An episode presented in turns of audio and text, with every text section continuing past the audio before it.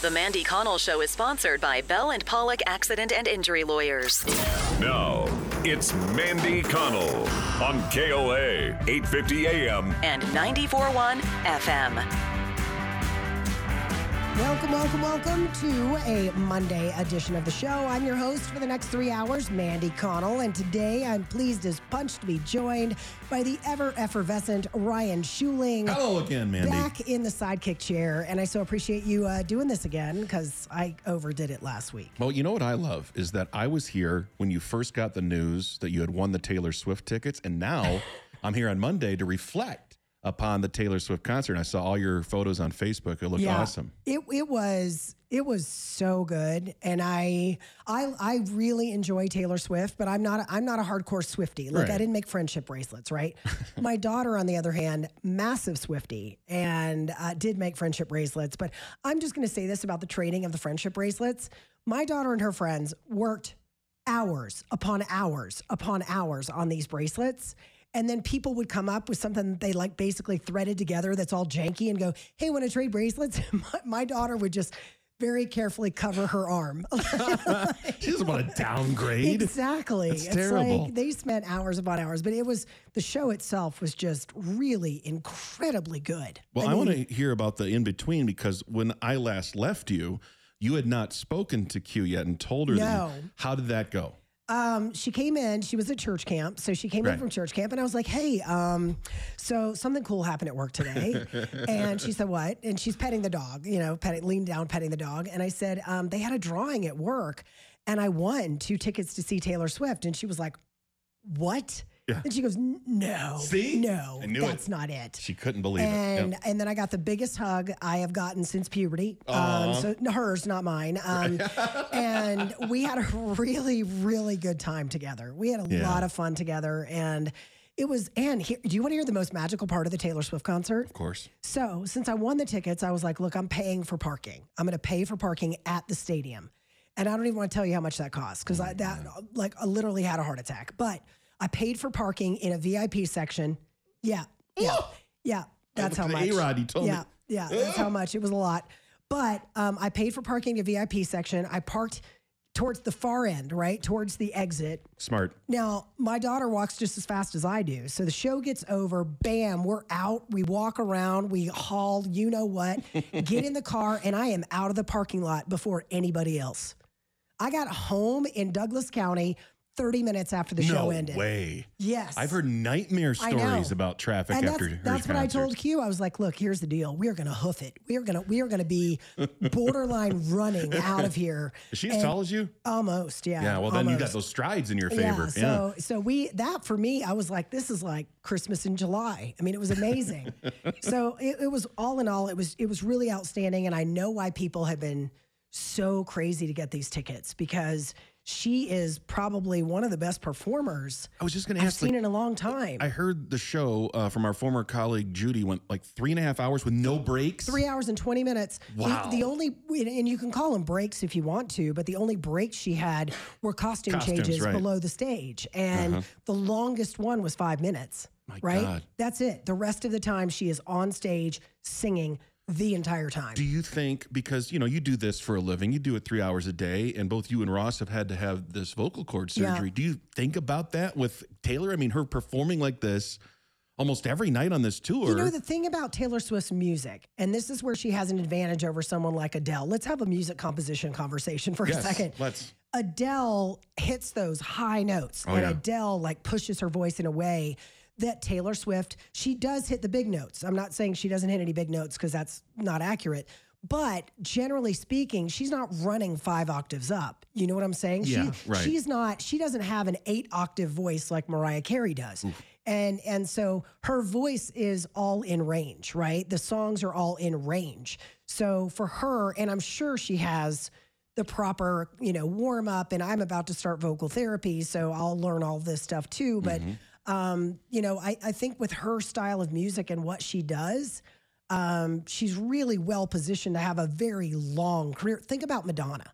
Oh, yeah. Like Madonna now at 60 sounds the same as she did at 20 because Madonna's songs, she's not hitting a ton of those like skyrocketing operatic notes. That's just not her kind of music. And Taylor Swift is the same way. She hits the big notes, but she's not doing anything crazy with range. So mm-hmm. I think that from that perspective, she has a definite advantage over some of the other singers out there like Adele, like Ariana Grande, and these these women that have these crazy ranges and their songs reflect that, right? So she she just she was outstanding. I mean, the costumes were ridiculous. They were incredible. And Absolutely incredible. That's where I would appreciate is like the production value what Yeah. I saw with the stage and how it was designed.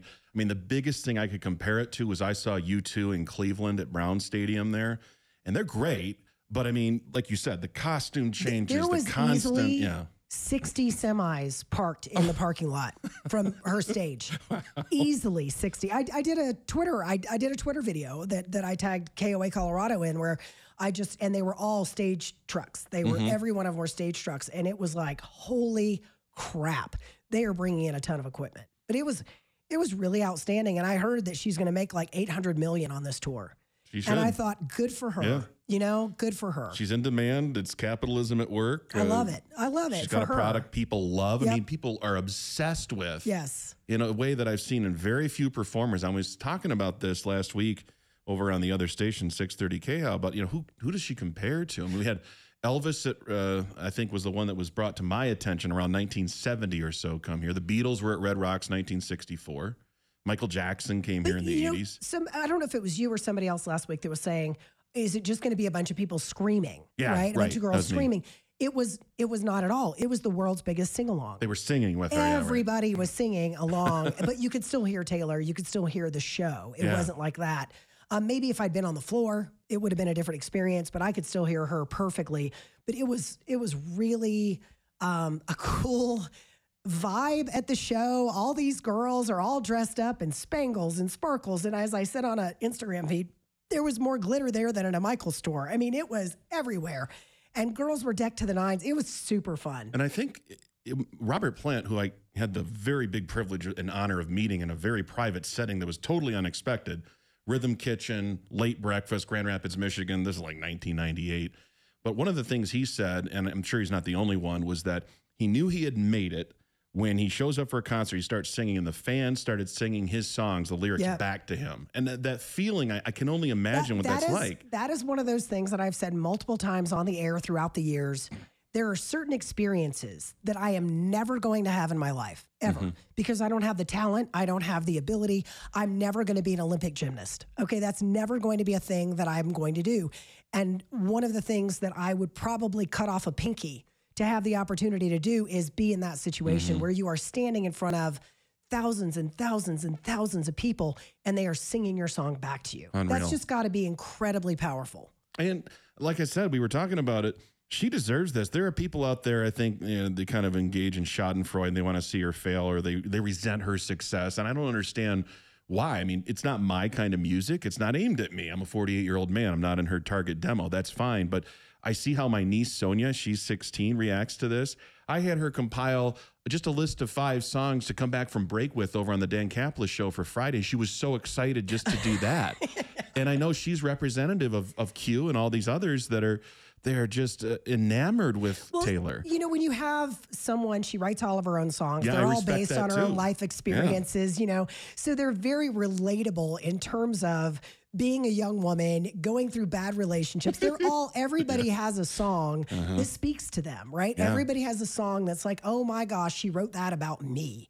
And that's where the connection is for her. And that's where I think that that that that sort of connection with her audience becomes so deep and it goes so deep because she speaks and and everybody goes oh and, and they played a song. She plays two surprise songs. She's got a set 45 songs. She played 45 songs in this Unreal. Wow, concert wow. right? She plays 43 at every show and then she plays two surprise songs. So the big deal is what surprise songs is she going to play? And she played one of my daughter's favorite songs as a surprise song. Uh, Back to December is the name of the song. And it's just about her after a relationship ended saying, I'd go back to December and I'd fix everything. Right. So, but everybody just lost their minds when she started the song. And it's like, that is just it's a very powerful connection between an artist and a music. And i'm wondering just as a question for the audience as we get ready to do the blog here in a minute what what other bands what what bands speak to you that way? Because there's a band called mofro. They're famous but they're not like super famous. They played red rock so many times. The first time i saw mofro was in a bar. They were opening for my friend's band in orlando right?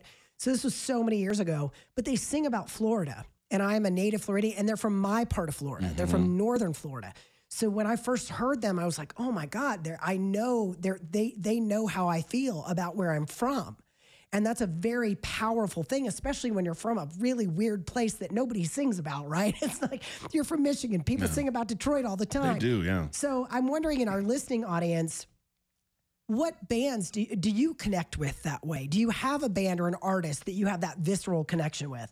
And why? You can text us on our Centura Health text line at 56690.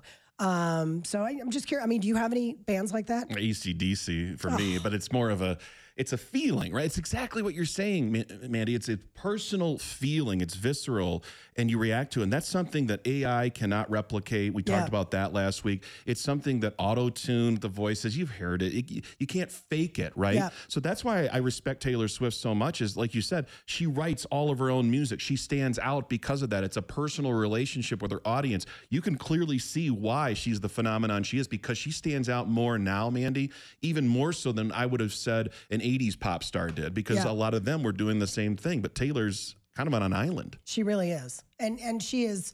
Uh, more power to her. More Yes, power to yes. her. All right, here's what's on the blog and where you can find it. Go to mandysblog.com. That's mandysblog.com. Look for the headline that says 71723 blog. The Biden malaise and the Empire lyric players are back. Click on that, and here are the headlines you will find within. Good evening, Mr. and Mrs. North and South America, and all the ships and clippers at sea. Let's go to press. Flash. Today on the blog, I've got another week of co hosts. Is Biden just Carter 2.0? It's time for Gilbert and Sullivan. We get a new mayor today. He's got to figure out the 16th Street Mall. Yes, allergy season has been especially bad this year. If you're going to bet stupid, you better pay up. Are you afraid of being in crowds? How to respond when you think someone is lying? The dumbest, most offensive campaign ad ever. Almost half of millennials don't understand the First Amendment. Barry Diller says overpaid stars and execs should take a pay cut.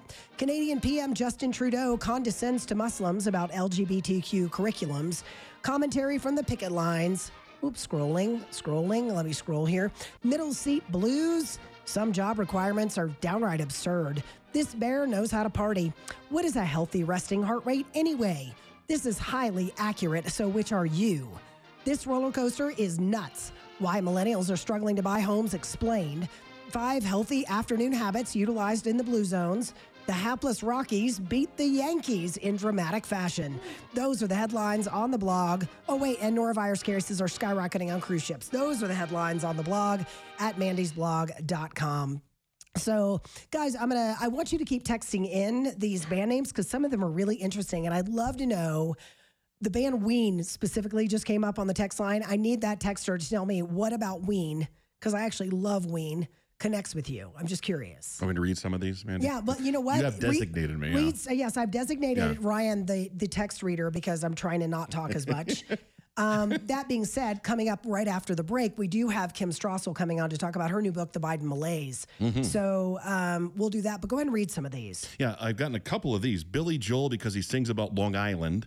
And that's another one. Yeah. Yep. Geographically, can you relate? A visceral connection, Mandy, is the Beatles via J- uh, Paul McCartney as proxy. I've never heard so many people singing along with every word. Incredible experience.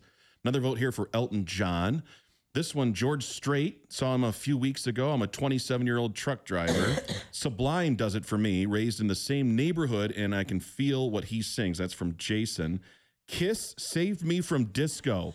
Oh, they should get a presidential medal of freedom for that. I love disco, and I'm not. A, I'm not. I'm I not embarrassed. too. I was listening to ABBA yesterday, and I, I don't mind it, but I get what this texter is saying. I just remember I mentioned ACDC. There was this big push, and this is where I went to the left politically in the 80s and 90s. And Frank Zappa, I thought, was a genius, and he testified in front of Congress. There was kind of a fundamental Christian hard right that was insinuating that KISS stand stood for Kids in Satan's Service, and that ACDC stood for Antichrist Devil Child. And don't even get me started on Ozzy Osbourne. Another one. You know, that right. was like, yeah, you were going to go straight to hell for listening to Ozzy. And it's like I, I listen to ACDC. I love the, they're good guys too. Uh, when you talk about the members of the band, they're fun. They love their fans. It's not about Satanism. I mean, they do. They talk about Hell's Bells and Highway to Hell, and it's. It's. I don't know. How, it's fun. Just don't take it too seriously. Exactly. Yeah. So uh, here's another one. I grew up in Minnesota. I think I know where this is going. Near Lake Superior. I have a connection with Gordon Lightfoot, the wreck of the Edmund Fitzgerald. I was going to junior high when the ship went down. That song is one of my worst earworms. So now the rest of the day, the wreck of the Edmund Fitzgerald. Thank you, Minnesotan. Yeah, R.I.P. Gordon Lightfoot, too, one of my all-time favorites. Mandy, as a Colorado native, I really connected with John Denver. Now, John took that last name as a tribute because he loved the Rocky Mountains so much. It's not his real last name. He's a Dutch guy. Was it Dusseldorf or something like that? right? Um, I think it is Dusseldorf, isn't it? yeah, I believe that. My husband's yelling at me because he, if he's listening, because he's a huge John Denver fan. So Uh, got more here for Bob Seger. That's my homeboy. Ann Oh, Arbor. Michigan, Detroit. Uh, Eagles been to 31 concerts, says this texter. Kansas, Phish, the PH version. Uh, Mandy, Dead and Company. They're still touring around. I saw some this is their Facebook last tour. ads. Last tour. They keep saying. I know. I know, but eventually the rest of, and I don't mean to be morbid, but they're going to start dying. I mean, right. Jerry's already gone. He's So been gone since '95, right? I know. like that? yeah. Do you ever see the dead? No, not no, not in person. Not I my spent like a whole summer not following the dead, but conveniently being where they were playing. I guess is the best way to put it. There you go. So a lot of votes so far for Billy Joel, Eagles, couple for Kiss, Fleetwood Mac, Bob Seger. I mean, we could do a whole playlist here. Exactly. Yeah. Well, when we get back, Kim Strassel's going to join us. We're going to talk about her new book, The Biden Malaise. Is she, is Biden Jimmy Carter 2.0?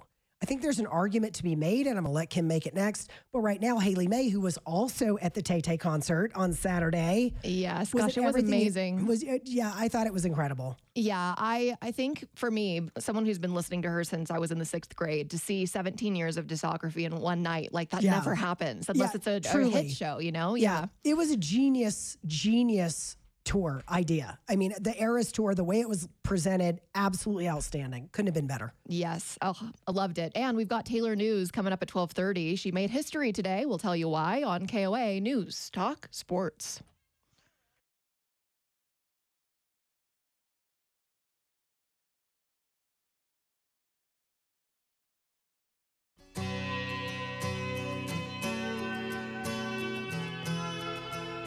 Really, Anthony?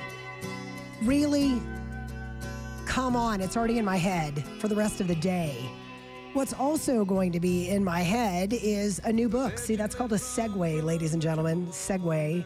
And joining me now, the author of that book, Kim Strassel, her new book, The Biden Malaise. It is uh, really an indictment of the Biden economic plan, his entire administration, really comparing him to Jimmy Carter, which we all know until now has been the worst president in the modern era. Kim, first of all, welcome to the show. Hi, Mandy. It is so great to be here. Thanks for having me. Well, you know what? I, I saw the title of your book and then I and I thought to myself, that is a perfect an analogy, really perfect. That we're li- living through Carter 2.0. Is that kind of the point you make in the book?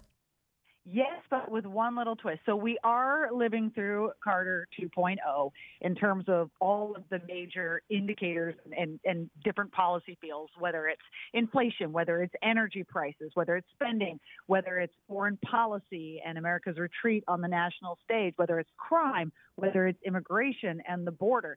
But with this one caveat that this is unfair to Jimmy Carter because I'm recovering from vocal cord surgery. Please don't make me laugh like that again, Kim. It puts too much strain on me. It is unfair. It's completely unfair to Jimmy Carter for a couple reasons. One is that you know Jimmy Carter inherited a lot of the problems he got. Um, you know, 1970s was global inflation already. Uh, we've been through an oil shock. Energy prices were already high. There was already crime in cities. Now he took steps that made all of those situations worse. But he got dealt a very hard hand. Joe Biden got dealt an excellent hand, and he screwed it all up. And he did so despite having all the lessons of Jimmy Carter to have learned from and all the lessons of Ronald Reagan. So, uh, more foul on him in many, many different ways. Let's start economically because I know you cover a lot of different areas in the book from energy and, and inflation and things like that. But let's start with, we'll call them Bidenomics because now apparently, even though that that term has been used as a pejorative up until now, Biden, I guess, is embracing it as a good thing. Bidenomics. So let's start with that. What has he done to our economy? Well, look at what he got handed. Um, we had a very strong economy uh, under Donald Trump. It was derailed slightly by COVID, but it was prepared to roar back. It was everything was getting ready to look perfect, uh, really end back in a great situation. Joe Biden, all he had to do was sit back and, and let that happen. Instead, he intervened, as you and I know, spent trillions upon trillions of dollars over the first couple of years in office, uh, pressured the Federal Reserve to keep interest rates low, uh, and landed us with inflation. Uh, at the same time, began an all-out war on American business uh, with a class of super regulators that uh, hate the very notion of a free market um, and who have larded on regulation after regulation. So he, he went after the, he uh, pumped up the, the dollar supply on the one hand and uh, went after the supply side on the other. And it, the result, as we all know, inflation um, uh, uh, and people struggling to, to get wages that can keep up with the costs that Biden has imposed on bank accounts. Now, let me ask you this because back in the 70s, when um, Jimmy Carter made his famous malaise speech uh, that many people will reference as the end of his presidency, really, um, there was a different environment in the sense that, you know, we've always had political polarization, but we were not nearly as polarized as we are right now. And it is my fear that the tribalism that we see will simply prevent certain people from voting for uh, a, if there was a Reagan candidate coming out right now like how, how do you convince people or or is there a possibility that we could kind of overcome the tribalism by using the same sort of message of hope that Reagan used? Yeah that is my biggest concern. You just put your finger on it. Look, the beauty of Reagan is that he was two things. He recognized the moment that Carter had created, that people were demoralized, that they'd lost faith in the future of the country, uh, that they didn't see a way out. He offered that sunny, optimistic uh, hope, as well as, by the way, uh, um, paired with uh, Reaganomics which was new. Don't forget, it was exciting as well too. It was, you know, coming out of the the Kemp and Goldwater ideas, uh, and a real break with, uh, you know, Rockefeller Republicans, which were not much different than Democrats. So he did all that. I am very worried, like you said, what we need to make uh, a hay out of the same situation for conservatives to see that movement energized again is somebody in uh, this Republican field who has the ability to, to show that they have the fight, right? Because that does matter to voters, okay? Uh, and to call out some of the excesses, but to explain that they are the person that has the optimism, the vision, and the ability to pull us back together as a country and move on. And I, I do worry that we're not getting enough of that out there, and that without real active attempt to do that by somebody who's very vivacious, that this tribalism you mentioned will continue. And th- that's what concerns me. That and their second part of this is is that since Reagan, uh, since the late 70s, we truly have developed a handout mentality in the United States. And it goes from corporations straight down to mom and pops who, throughout COVID, I mean, if I hear one more person saying we need another stimmy check because the, the sort of economic ignorance of what that did to inflation, like I mean, we've way more than paid back the stimmy check in the form of inflation. And people don't make that connection and I'm afraid that you know you have Biden running again on oh I'm going to forgive more student loans even though the Supreme Court just shot it down. I'm afraid that that that you know handout mentality is also going to make it difficult for a Republican who actually says, "Look, we got to control spending. You know, we've got to get it under control." You're right that we need somebody who can carry that message clearly. Do you see that person? Well, and, and you were right about this too. I mean, it's very worrisome. To be clear, let's let's make clear why did Joe Biden spend all that money that he did in those first two years? Democrats want to restructure the United States to turn it into cradle to grave entitlements, where the government is central to every aspect of your life. And COVID gave them the opportunity to really begin that project, both yep. by giving them an excuse to spend the money, but also by uh, hooking people on government dollars uh, and promises. Um, when I look at it, the field, here's what I see. I see a lot of candidates at the moment that have a lot of energy and I think could really draw people to them. But they're right now they're all chasing the leader, as Yep. it were. Everybody's trying to get Donald Trump's voters. Uh, I think that's a little bit folly because he's got a very core group of supporters that aren't going to leave him. Yep. But that's also 65% of the field is out there waiting to see, and that's before you count the independents that don't like Joe Biden. It's before you count the, the centrist Democrats that are not unhappy with Joe Biden. There's your audience right there. Um, we need people that uh, are willing to kind of define themselves as their own selves, not the kind of, you know, I'm Donald Trump, but better, but rather like, here's who I am, folks, and this is why you need to, to look to me.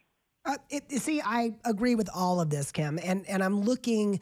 I I, I kind of committed to not paying attention to this presidential election until after Labor Day. Well, you can. I mean, it. You get burned out. You know, when it, when you consume it every day, all day. Plus, we're going to start to see a little more settling by the end of summer in terms of who doesn't have money and who does.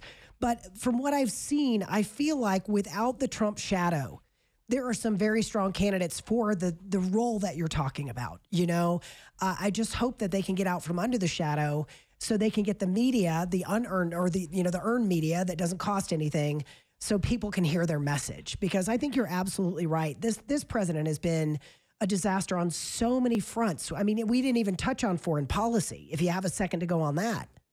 Yeah, and by the way, let's hope they, uh, the conservative voters understand this and that the candidates understand this too, because this is generational. I, I note in the book the backlash to Jimmy Carter uh, and then the skills of Ronald Reagan allowed Reagan not just to win an election, but to change a generation of voters. Okay. You know, Reagan Democrats, you know what we call them today? We call them the base. All right. He reordered politics in the country. And yeah, you know, foreign policy, there's a great one right there. Um, but also because of that compare contrast you're talking about, Biden has been abysmal on this. Okay. All right. Okay. Small props for standing strong on Ukraine, but he's been too slow. Uh, he all he cares about is multilateralism. We had the extraordinary Afghanistan withdrawal. Uh, it's been humiliating on the national scene. Um, and yet, we also have some Republican candidates who are, I think, kind of chasing that Trump populism, saying, well, you know, I don't really want to commit to be a world leader. You know, peace through strength, people. Yeah. Um, you know, let's have someone stand up and make the case that when we are strong America, we have fewer conflicts we have to deal with. And that then frees us up to have more time and resources to focus on our issues at home. But you got to start from the position of strength. Absolutely. Kim Strassel is my guest. Her book, which I put a link to on the blog so you can buy it, is The Biden Malaise How America Bounces Back from Joe Biden's Dismal Repeat of the Jimmy Carter Years. Kim, so appreciate your time today and best of luck. The book is actually coming out tomorrow, so you can go ahead and pre order today. It's very, very simple. Uh, I know the book's going to do well, and hopefully we can chat again in the future. Thanks, Mandy, and I can't wait. It'll Thank you. Come back. Yeah, call me anytime. I sure will. Thank you. Uh, Thank that, you. That is Kim. Kim Strassel. She does a great job as a journalist. We are going to I when we get back. So Friday night, Tucker Carlson had all the candidates except Trump, and the only story that came out about it was about Mike Pence, crap in the bed, on Friday night, and it was one of those things where Mike Pence made a flippant statement. That's not my concern. Yes, it could be. It it might be the end of Mike Pence. We'll talk about that next.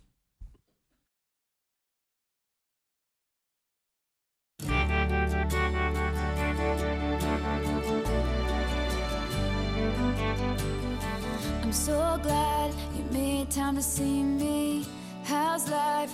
Tell me, how's your family? I haven't seen them in a while. See what I mean about the nice range there? Such a good song. And she just played this at a piano on stage by herself. Well, it's like anything any vocal coach will tell you, you got to stay within yourself, right? Within your range. And I think you made a great point that she does that. Yep. Yeah. And she does it beautifully. I mean, she really does. So, that, of course, Taylor Swift, Back to December, that was one of the surprise songs on Saturday night. The other one was Starlight.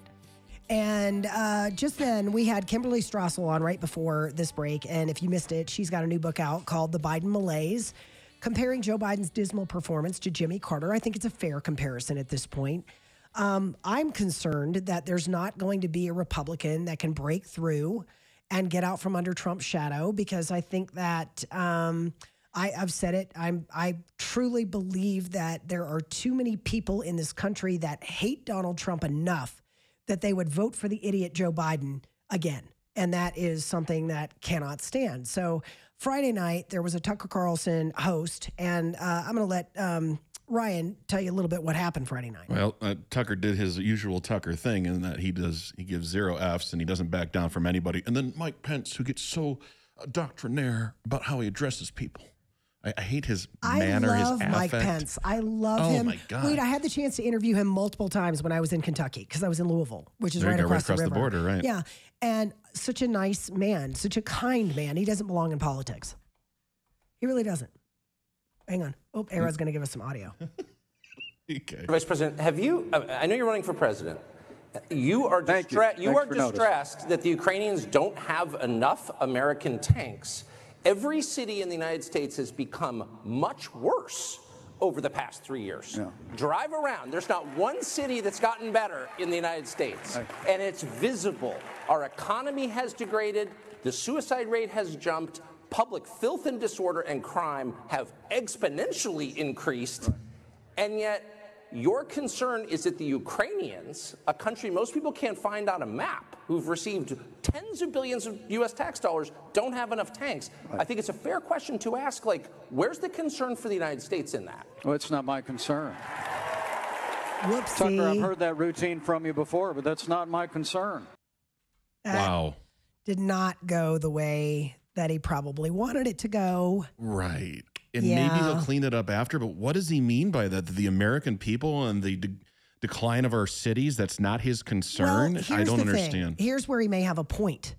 The decline of American cities almost ex- exclusively can be hung on local Democratic governors. No doubt. I mean that that's the reality. And the president of the. United States, that's what I meant. I meant mayors. Thank you. Ryan governors Schuiling. too, though. By the way, that's Ryan Schuiling sitting in for me, co-hosting with me right now. Um, I, I think that when you look at the cities that have degraded so significantly, they are all run under complete Democratic leadership. And um, I, I would love to not be partisan about this, but the reality is is that it is partisan. Mm-hmm. And the reality is is that we have um, cities like Portland, cities like San Francisco, which is definitely in a death spiral now, which is such a shame because San Francisco is just a glorious city. I mean, it, it used to be one of my favorite cities in the country, hands down, wasn't even close. And now uh, they've lost like 60% of their businesses in downtown San Francisco. They have more fentanyl deaths every year than almost any other city in the country, and they don't seem to have a plan to fix it. Is that the re- is that the is that the responsibility of the president of the United States? Is it? I don't I don't think so. So if you're talking strictly on cities, I don't think that's any president's responsibility. But you talk about breaking through, and I'll make this quick because I know we got to go, Mandy. But Republicans for far too long have just abandoned the cities. They don't even run candidates anymore for a lot of these races. Andy Rougeot ran as a Republican Yep. here in Denver. He's the only one, and he did fairly well, I might add. Yep. But if we just abandon the notion we're just going to, uh, dem- there's Democrats' problem. I think we need a Republican candidate who's going to say, you know what? No, I'm going to reach out. I'm going to try to win as many hearts and minds. It might be a small percentage, but I'm going to put a dent in the cities and, and these voters that are constantly turning to the Democrats. And it does go back to something Donald Trump said. What What do you have to lose? Okay. and that's it. Give them an alternative. Yeah. Speak to it. Yeah. No, and, and- eh, but I do. I I think that that has to happen at the local level. But but Mike Pence, let's just. Do you have a fork, Ryan? Can you just stick it in there? He's done. because let's face it, he does not have a magnetic personality. He does not have the kind of charisma that you have to have to run for president. He You know what? never has. When he speaks in, in this manner, it sounds like he's trying to sound like what he thinks a president should sound like, rather than just sounding like himself. That's what I get. See, but I, I think he, that's I think that's Mike Pence. Maybe you're- I really do think that's Mike Pence. I, I love the guy. I just don't think he's going to be president. It's kind of like after I saw Rand Paul in the first presidential debate in 2016, I was like, well, he's out. He came in with raccoon eyes because he wore sunglasses and no sunscreen. like you can't be president with raccoon and I love Rand Paul. And I love Rand. And and I called his wife and said, Kelly, why did why? you let him go up like hmm. that? Because he doesn't listen. Anyway, Haley May, what you got coming up in the news?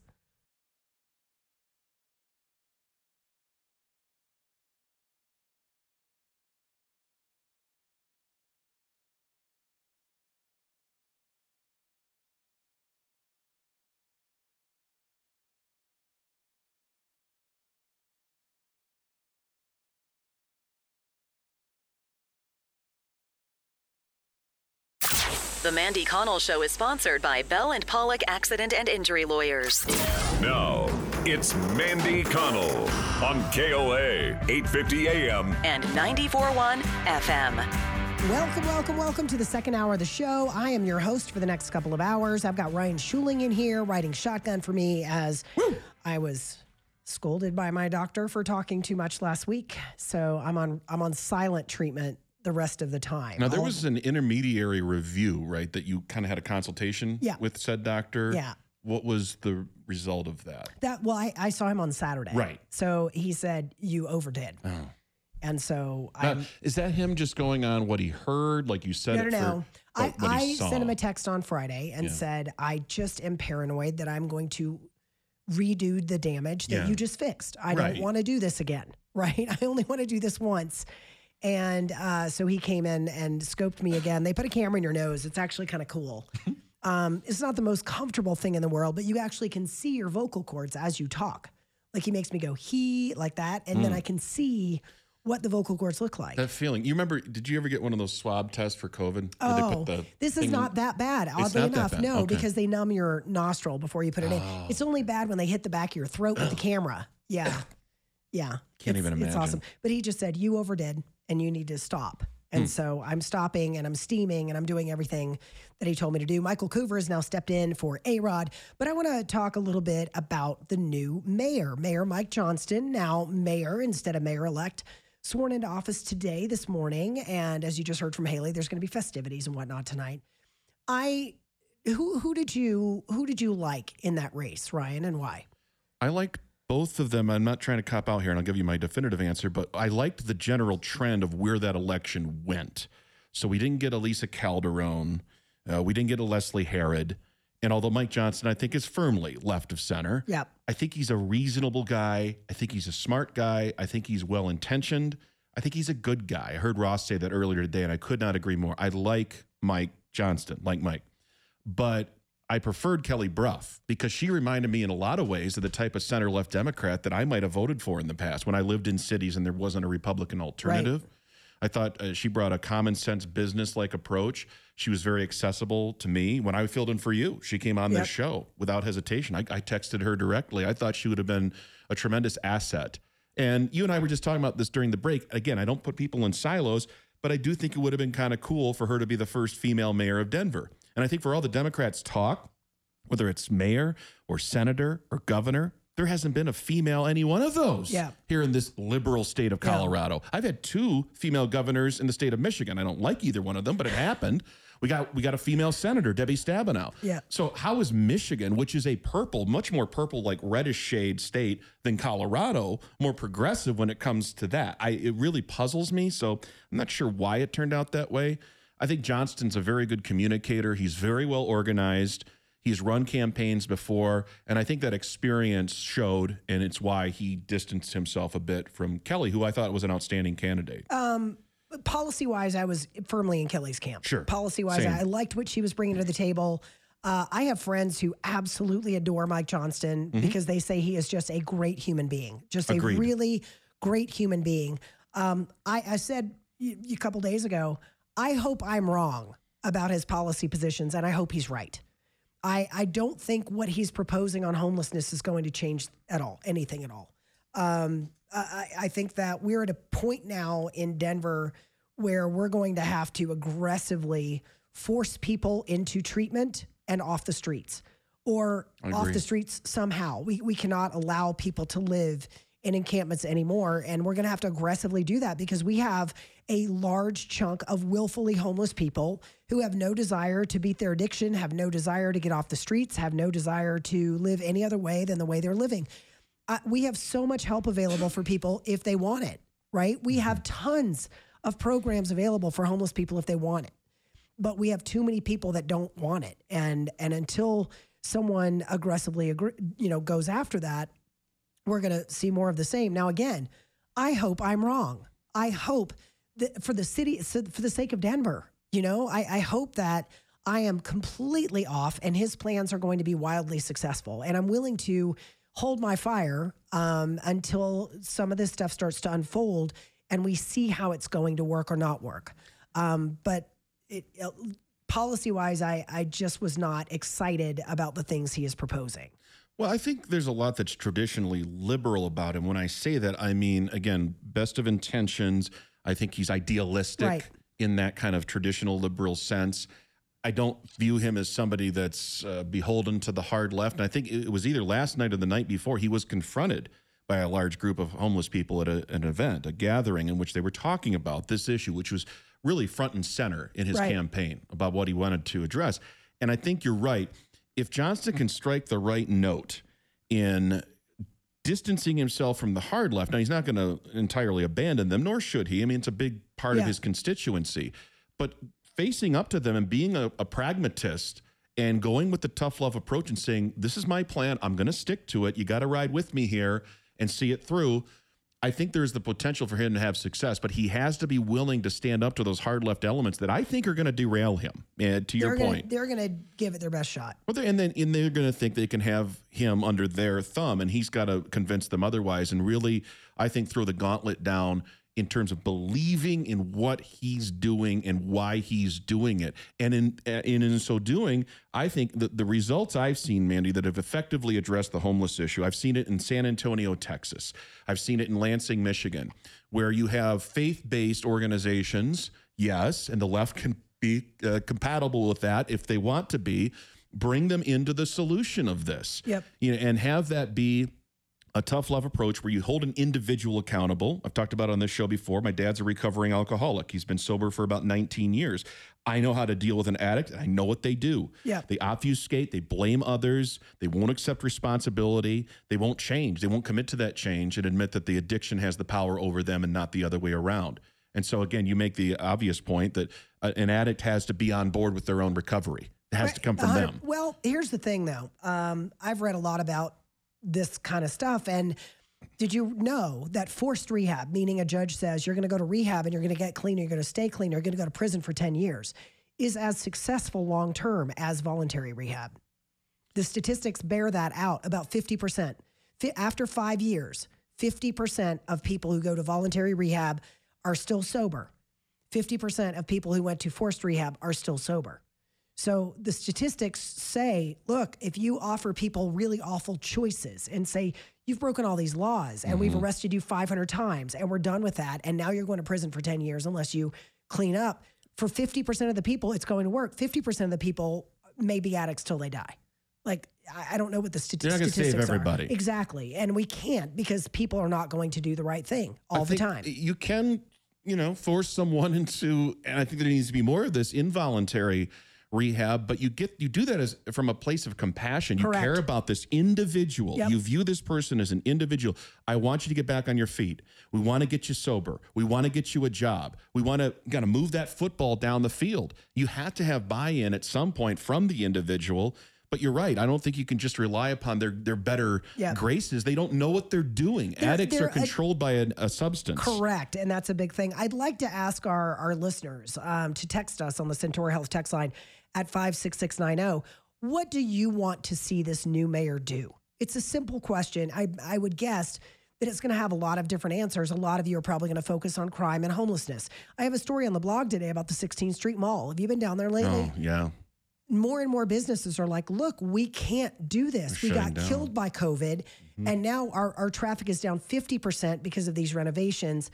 This is one of those times when I think the city owes those businesses a significant amount of help to get them through this next two years. By the way, the project is already six months behind mm-hmm. already.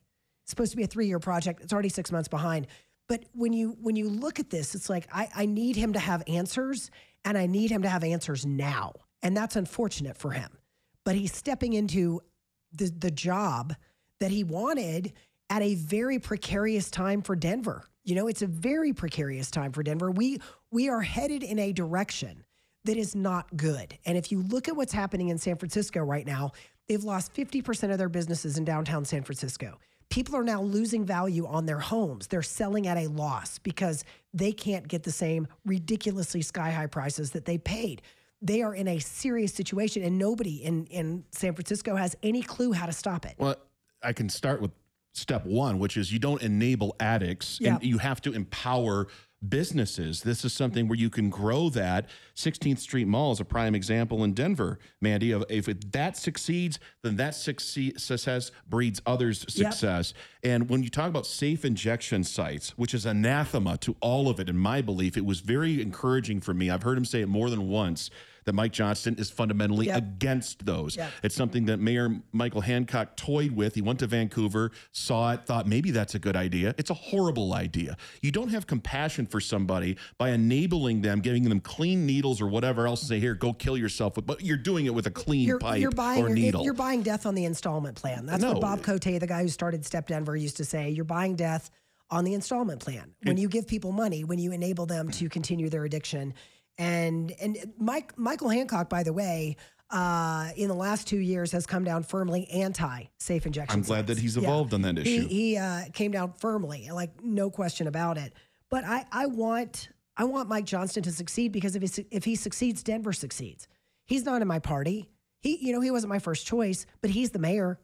He's the guy who's now in charge, trying to figure out how to solve these problems. Um, this is kind of interesting. Somebody just sent this to the text line at five six six nine zero. Get the grifters out of the homeless issue. I think it's really it's really tempting to look at everyone who works in the homeless industry and let's be real it's an industry mm-hmm. and accuse them of wanting more homelessness because it keeps them in business but i've had the opportunity to talk to people who work in the industry and that is not the motivation for these people that are trying to help people get off the streets they they genuinely come from a place of wanting to help other people and as much as I'd love to think that we could quote solve the homeless problem, we never have to worry. That's asinine. We're always going to have people who are incapable of taking care of themselves, either voluntarily or involuntarily, whether they're mentally ill and they are detached from reality or they're addicts and they are also detached from reality. We're always going to have that issue. What we can hope to do is to contain it. And what's going to be really fascinating, Ryan, is that we've got Aurora building a massive campus. Their strategy is we're going to build a massive campus. We're going to have all of the services in one campus. We're going to, you know, it's basically going to be a funnel mm-hmm. to get everyone the services and help that they need. So we're going to have that in Aurora. And then we're going to have a completely different strategy in Denver. It's going to be really interesting to see what works and what doesn't. Well, there's only three options here as I see it. One, you leave the homeless to rot on the streets and be addicted to drugs and stay there and defecate on the sidewalks and you just do nothing. The other one is to uh, your earlier point, force them into rehab whether they want to or not. And I think you can convince them. I think if you provide somebody a plan, I really believe this. And again, this isn't me just turning into Mike Johnston as a Pollyanna. I think if these individuals fear, feel like this person cares about me as a person, they want me to succeed, you know, I'm going to kind of meet them halfway here. I think there are a lot of people that, if they felt that, they might be motivated to pursue rehab and to get back on their feet. And then the third option, I think this has to be enforced. Those that don't, that that refuse, that are that are uh, obstinate about it, you, you don't just send them back on the streets Right. and continue the problem. You incarcerate them. Yep. But so you give them a choice of okay, you can go to jail where you will not get access to drugs or alcohol, Right. and you'll get sober that way, and you won't get the services or care, or you can go with my Mike Johnston plan. We're going to give you a path. We're going to give you a hand up, not a hand out. We're going to give you a way up, but we need your participation in it. You give them those two choices, and I think you're getting a lot different results. And that's that's what I've been advocating for for a very very long time because, you know, I um I've I've talked about I, I have a pretty significant history of mental illness in my family, and I have a cousin's child who uh, had a psychotic break at 19 and ended up living on the streets because when you are an adult, your parents can't do anything, right? They, they couldn't get force him to get help nope. and he ended up dying of a heroin overdose uh, in like a flophouse motel. So this isn't just me spouting off because I don't want to step over homeless people. This is me kind of looking at it from the perspective of these these people are human beings, right? They're they're humans. They're God thinks they're valuable enough that He put them on the planet, right? And so just allowing people to live in squalor and misery and and tents with no plumbing or electricity while they're pooping on the streets mm-hmm. is not compassion. And I want to hear that from Mike Johnston. Mayor Michael Hancock said it on this show. That is not compassion many times. I think I, I think that Mayor Michael Hancock in the last two years of his term had a real kind of revelation. And I'm speculating, and if he wants to call in and tell me I'm wrong, that's fine. But just the way he spoke on this program, once a month he came on here, he started to realize that all these compassionate programs are the opposite of Mhm. compassion and they're not effective and they allow people to continue with behaviors that are just terrible. Terrible. It's quite a, a a revelation that he's had if he's been able over the 12 years of his term as mayor. And I know he uh, fairly came on this program a lot, and I I appreciate the fact that he did give you personally, Mandy, that type of access, and that you were able to kind of chart his progress, so to speak, about what's realistic, what's pragmatic versus what's not fair. And then again, you're right. In the interest of true compassion, you care about somebody, you're going to hold them accountable. The people I care about, that's how I interact with them.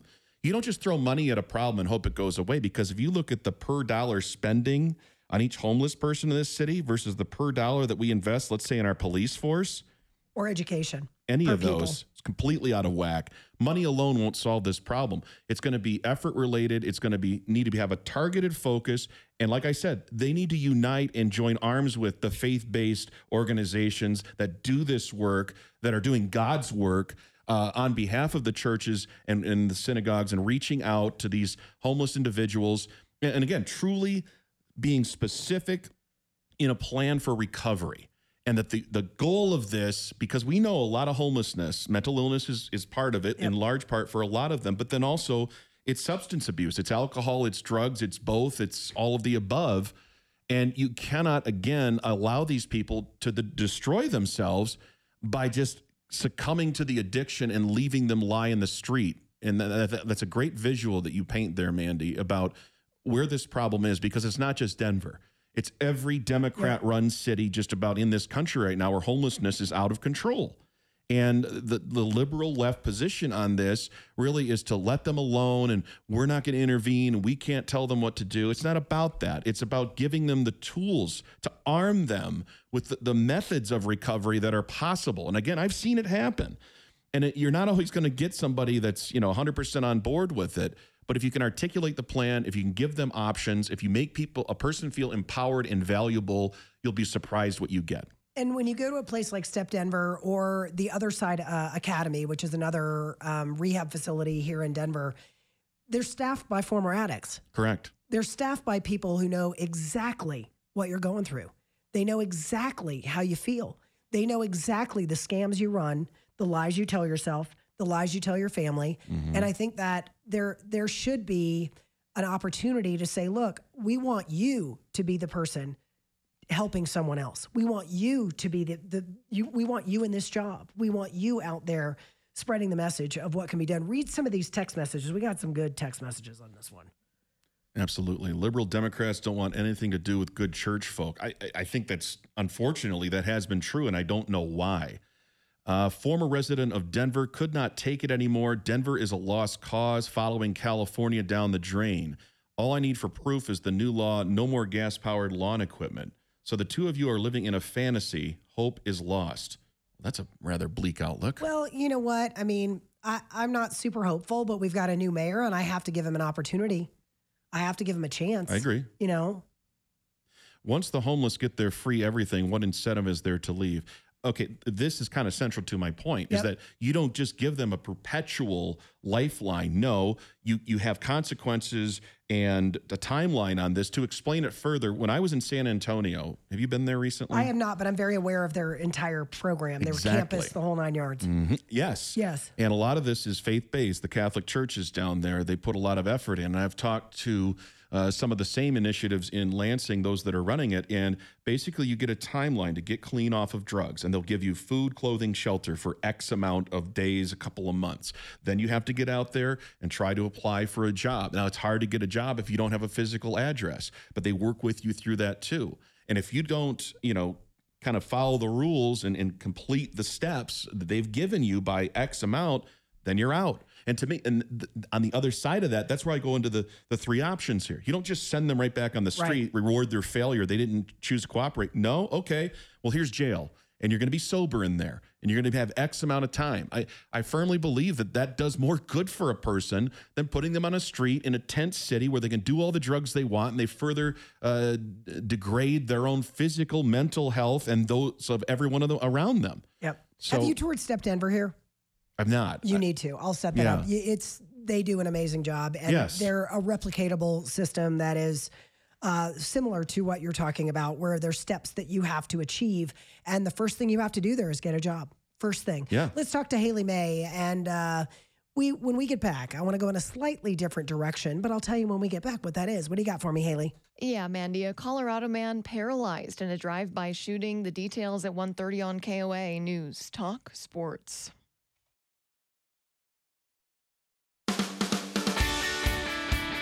Right, we're back. Ryan Schuiling sitting in with me as I continue to uh, recover from vocal cord surgery.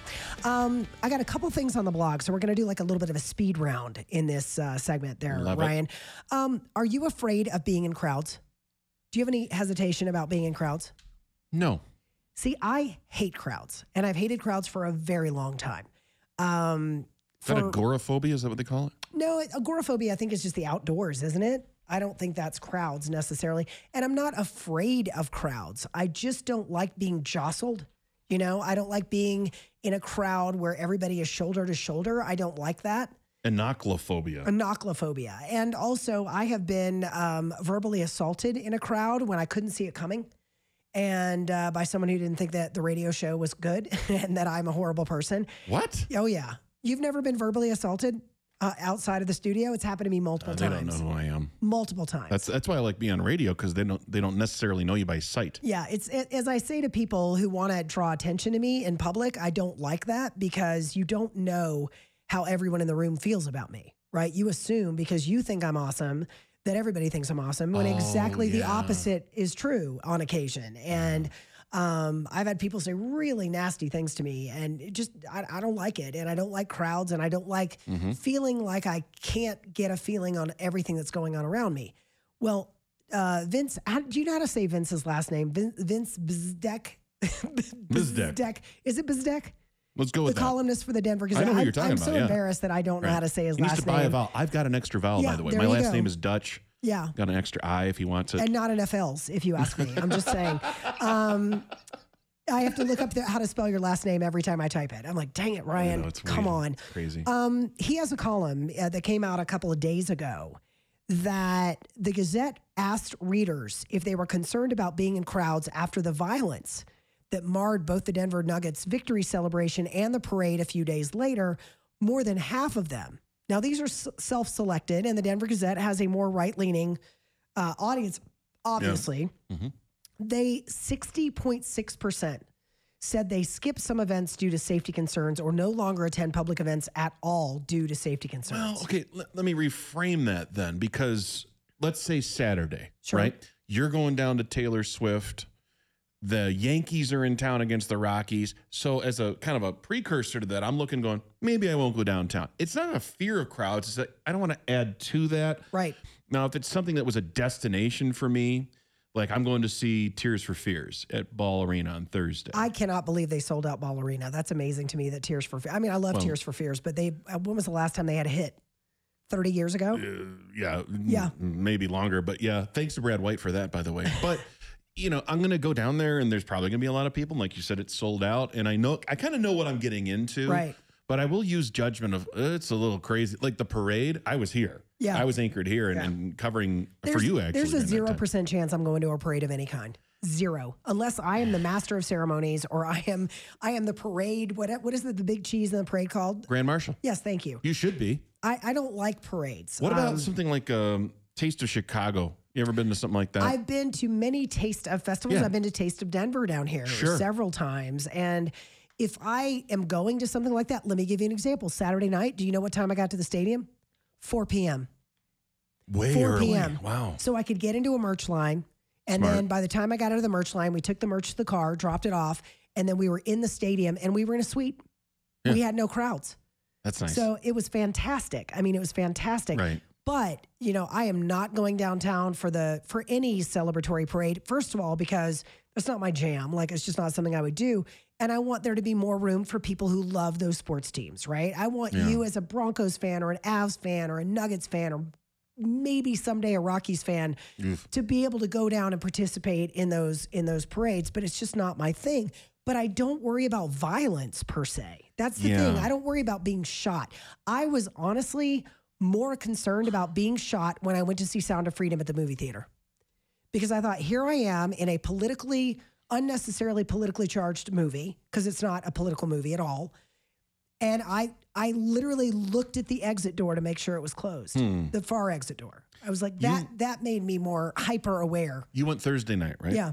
Was your theater packed? It was almost full. Out of 50, there was 10 open seats. I went to the it's the Dine In AMC over way east Aurora, like yeah. by yeah, the yeah. That's a nice theater. toll road, completely packed. Oh, on good. Saturday. Good. That was Saturday. Yeah, full. Yeah. But that that for me because I feel a little more caged in, right? Yeah. Like I feel a little more and and ultimately this is going to sound so so fatalistic. If you're in a crowd of people and a sniper decides to take you out, there's not a damn thing you can do about it. Like the guy in Vegas, right? The guy in Vegas. that- God, no that- by the way, we still have no idea why he did what he did. I don't believe that for a second. I, I just don't. I, I don't believe that we have no idea why that guy shot a bunch of people. I, I don't believe we don't know who dropped cocaine in the White House. I, I just don't believe these things. These are not, I don't believe that we don't know that COVID was a lab leak. I, I don't believe these things. Uh, and so you have to kind of go about your life like it'll make you crazy if you think about it. That's how I did. And, you know, I kind of got over the whole COVID thing pretty quickly. I, I had COVID, what was it, March, early March. It was bad, but I took Paxlovid. I was, I improved every day after I started that regiment. And then I get, I've, I've gotten to the point, Mandy, where I'm like, if I'm going to get it, I'm going to get it. And I'm kind of, you know, if I'm going to die, I'm going to die. If today's my day, then I'm cashing in my chips. And I can't live my life of fearing this, all, you know, like I can't live paranoid like that. I can't. I have a friend who lost her mom. Her mom had a catastrophic aneurysm rupture. Right. like drop dead in a bank kind of thing. And when she was very young, like 52. And so my friend was 21 when this happened. She was in basic training. And um her she's now almost 30 and her attitude throughout COVID and I just thought it was it really helped my perspective was look, you only have so much time on the big blue marble. Like you can't run around in fear that it's going to be over, Yeah. right? Because then you don't have a life. You don't you don't get to experience things. You don't go do things because if you live in fear, you're not living. You're not living a life. If you walk around worrying about being hit by a bus or being shot by a sniper or getting, you know, choking on food and dying, all of these things are things that I know people have died from. You want to hear a horrible story? Of course. This is terrible. A guy who actually took my job after I left Florida um, at his wedding, his mother choked to death at his wedding. Is that like the worst, saddest thing you've ever heard? How about that for a sign, too? Oh my God. Whoa. I mean, well, I just was like, that's terrible. But bad things happen to every day. That's why never leave it on the table. If you love someone, tell them you love them. There it is. If you hate someone, get over it. Yeah. Uh, tell your kids that you love them every day and try to be a good person so that if something does happen, everyone talks about what a tragedy is Yeah. rather, well, you know, sorry about your luck. I occasionally uh, encounter people who are still like paralyzed in the grip of the fear of COVID. And you hear about like Howard Stern, right? This is a guy that totally Ugh. went into a shell. Like, what happened to you, man? You used to be like this libertarian, devil may care, I'll do whatever I want. 80s and 90s guy, and you turn into this just shell of yourself, old man. You're not going to go anywhere. You're not going to do anything. You're afraid of this virus. I mean, come on, man. You do what you can to protect yourself from it. My dad has COPD. He gets the shots that his that's his choice. He still got COVID, by the way, and he still went on Paxlovid, and that worked better. Right. And he's still around. So I mean, that's kind of my gauge, my barometer right there. Is if my dad's going to live his life, I sure as hell going to live mine. I, I can't imagine going into this shell over anything. Yeah. Really. I mean, you just you're not stupid about it. You, you go and and and like you kind of wear your surroundings. You drive defensively. You know, maybe you avoid a, a bad area of town, and when there's a lot of people, like we we're talking about the parade. It's not your thing, then you don't go. But you, you don't just avoid everything at all costs, thinking you're going to have this 100% chance of survival. You don't have that. Not any day that you're on this planet. Well, and and there are no guarantees in life. No guarantees. You could do everything right and have an aneurysm and drop dead. I mean, Yeah. this, this, this that's the thing. So running around and being afraid to, to leave your house just seems like a terrible, terrible way to be. And I got to tell you, young people are the most fearful people I know. It's sad. You're right. You're supposed to be reckless in your 20s. Not like worried about, you know, I can't have kids because I might hurt the planet. No, you should be having 40 kids because you don't care about that stuff yet.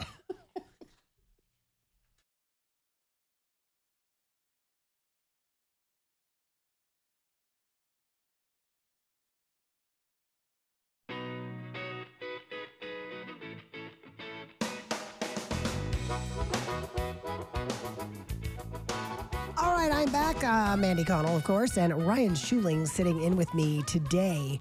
Ryan, I don't know if you saw this story, but speaking of young people being so afraid and freaked out of everything, a recent study for Newsweek found that, and I'm going to let you guess the number. What percentage of millennials between the ages of 25 and 34? Those are not those are young Those are millennials. Zs now, those are right? Z. Those are Gen Z and millennials. Um, Millennials have Whi- kids now. Which percent Okay. of that age group Mhm. Favor criminal charges for people who misgender or use the wrong pronouns for other people? So, what percentage of 25 to 34 year olds favor criminal charges for using the wrong pronouns or misgendering someone? I'm scared to guess this, but the governor of my home state is wanting to sign this into law where you would pay a fine and go to jail. Mhm. I'm to say about 60%. No, God bless that. That's that's way high. Forty four percent Oh, though, but I'm still actually we're, relieved a we're little bit. under fifty percent, but we're still at forty four percent. This is this is an in, just an absolute indictment of our educational system because I think a comedy system too. I mean, honestly, this these are the same people that are protesting against Dave Chappelle, who's a Yeah. traditional liberal, by the way. Yeah. And I go back, Mandy, and I watch stand-up routines like Eddie Murphy Raw or Delirious or or from the '90s, and even Chappelle's show from the early 2000s, making fun of everybody. It's like, get over it. Well, the sad part is is that people in the U.S. Senate, Senator Ben Cardin from Maryland, who is an attorney, said that, and this is a quote: "If you espouse hate, you're not protected under the First Amendment." D- not true. That, that's completely wrong. But that's well, Howard Dean, of course. He said hate speech is not protected by the First Amendment. Yes, you guys, is. this is just the Yes, dumbest proposition ever. The reason we have the First Amendment is so that governor governments cannot stop people from saying nasty things about the government. That's Mm-hmm. the sole reason we have the First Amendment. It's not so you can watch porn. It's not so you can go see strippers. It's so you can say what you want about the government and the government cannot stop you. Think about that slippery slope. And that's exactly what this is, Mandy, about hate speech. What you might define as hate speech, I might not, and vice versa. What is hate speech? This is- define it. This is what I always ask young people who gets to decide? Right. Who are the deciders? Because if there's a committee, I want to be on the committee. I, if you give me a committee assignment, we can talk about it. But if you're just going to have random, aggrieved uh, college students being the deciders, that's a firm no go for me. Unless speech directly threatens the personal safety of an individual, which I agree that the whole libertarian thing, my your right to whatever Swing your fist, swing your ends at my ends nose. at my nose, right? That whole thing. That's where I am. Do I have a right to hurt your feelings? You're blank damn right I do. and you have every right to try to hurt my feelings. It's not in what what are you talking about? Oh, you misgendered. So what? The whole misgendering thing to me is beyond dumb. It's just beyond dumb. And I joke about it by saying I get misgendered all the time at drive-throughs. When I give my order and they're like, "Okay, sir, pull around." You've been misgendered, Mandy. all the time. Press charges. Well, my favorite is when I pull up and I'm like, "Hello," and they're like, "Oh, wow." If they remember, if they even remember what they're doing, but it's you know.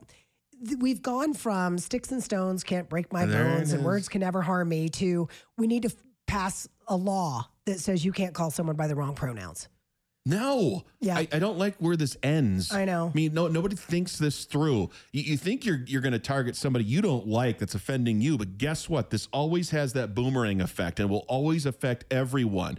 You don't have a constitutional right to not have your feelings hurt. I'm Correct. sorry. Correct. Toughen up, Buttercup. I think that was that's, That's what Ryan it. trying to say. When we get back, our friends from the Empire Lyric Players, they come in every year. Every year they perform and stage one Gilbert and Sullivan piece, and Gilbert and Sullivan wrote tons of operettas. and uh, they're doing Princess Ida this year. So think I it's see time them. for our, yes, them? they're here. They're Ah. all here, and they'll they'll sing for us, Ryan. I love it. I know I can't sing what they sing, but they'll sing for us, and it's always fun when they come in. So they're coming up next. But right now, Haley May is going to tell us what's coming up. Now, are you leading with the fact that Ariana Grande is getting a divorce now? Uh-oh. And I thought it was She's forever, available? Haley. Yeah. I thought it was forever too. Man, girl can't yeah. catch a break. Nope, she cannot or keep a husband. Anyway, Oh. Caddy, Caddy, sorry about that, Ariana. I love you. All right. Well, from pop stars to the ocean, a Colorado boy becoming part of that rare shark bite statistic. Details at 2 on KOA News Talk Sports.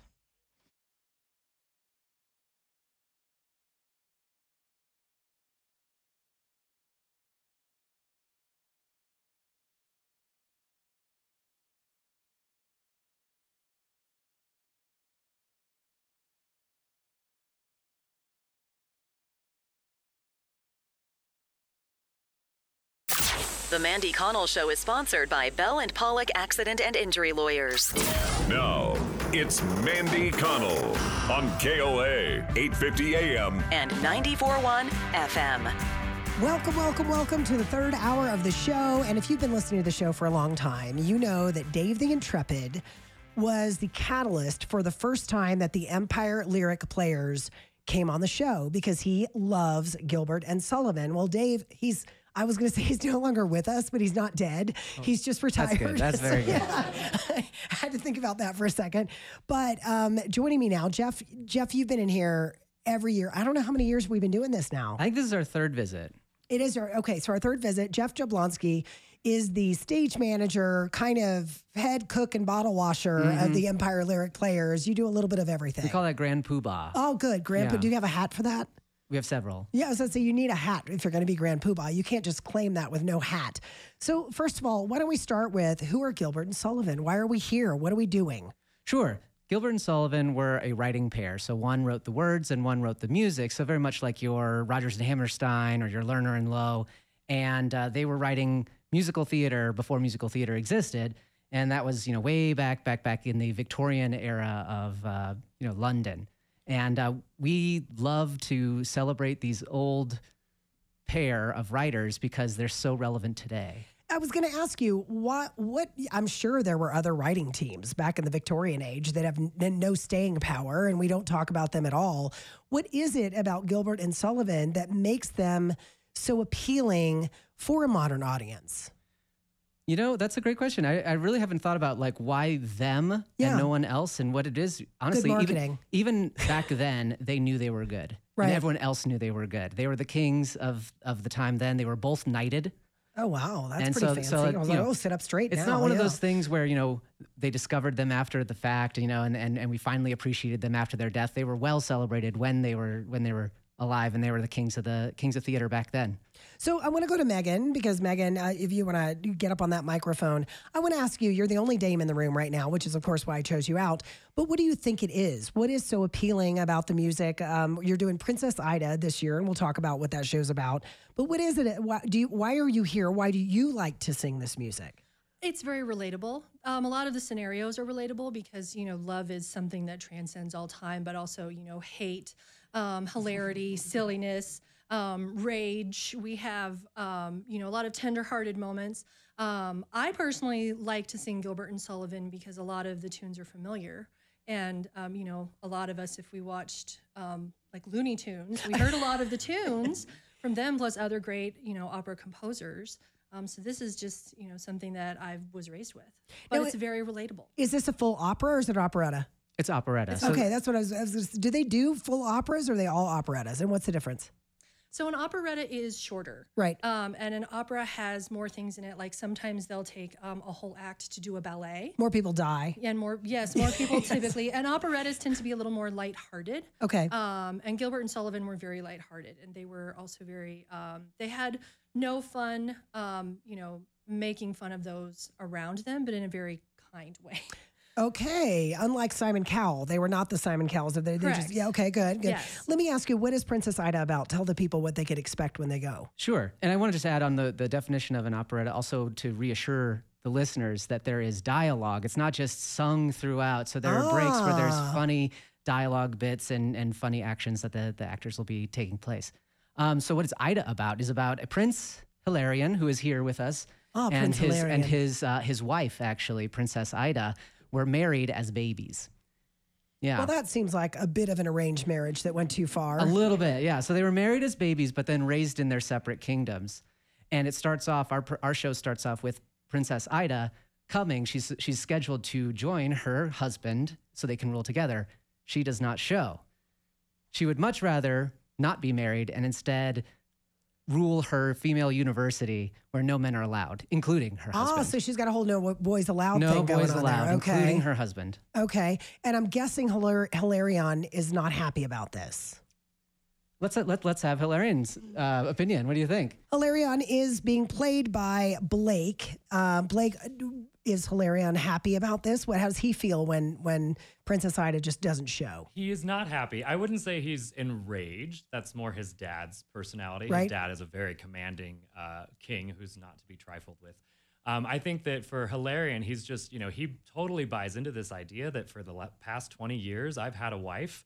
And man, today I finally get to meet her. And so he's like, he's built up and built up, and then she doesn't show up. And he's just like, what? What? He's so let down. I mean, he's, he's, you know, he's in love with her and he doesn't think there's anything weird about never having met her before. I find that fascinating that he just leans in. Like, you know what? I'm in love with her because she's my wife. And so that's fantastic.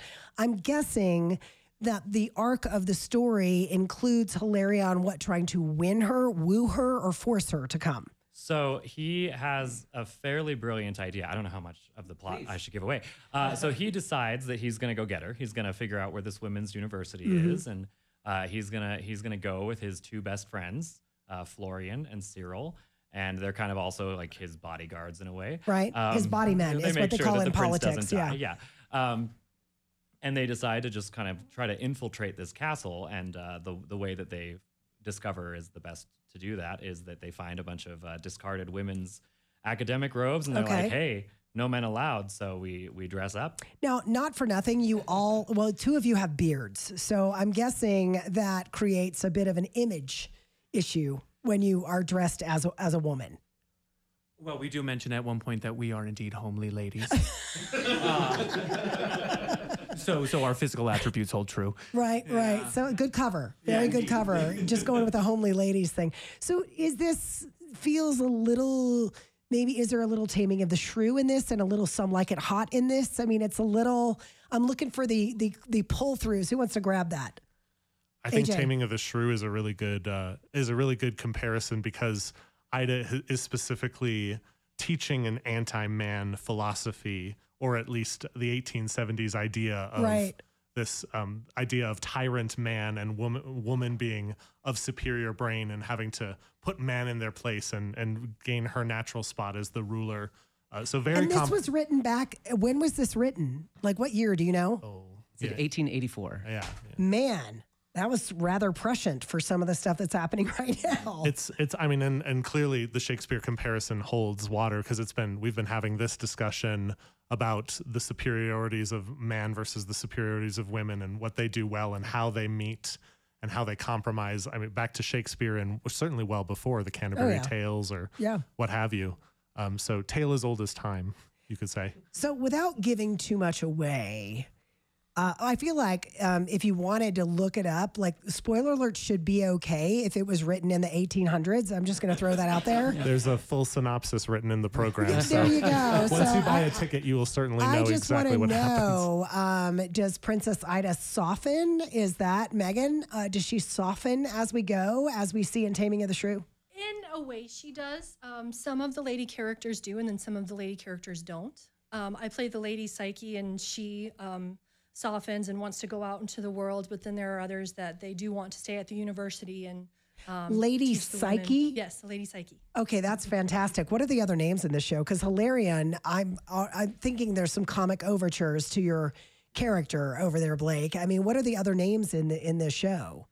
We got in in, in the room with us right now are Hilarion, Cyril, and Florian, the three bros. Mm. Right? Oh, and of then the- course. then the there, homely ladies. Then there are Ida's brothers, uh, Arac, Scynthius, and uh, Guron. Yeah, great names. And their father, King Gama, and uh, Hilarion's um, King Hildebrand is his father. King Hildebrand. Yeah. That just connotes Very strong whole- name. Yes, very firm name on that.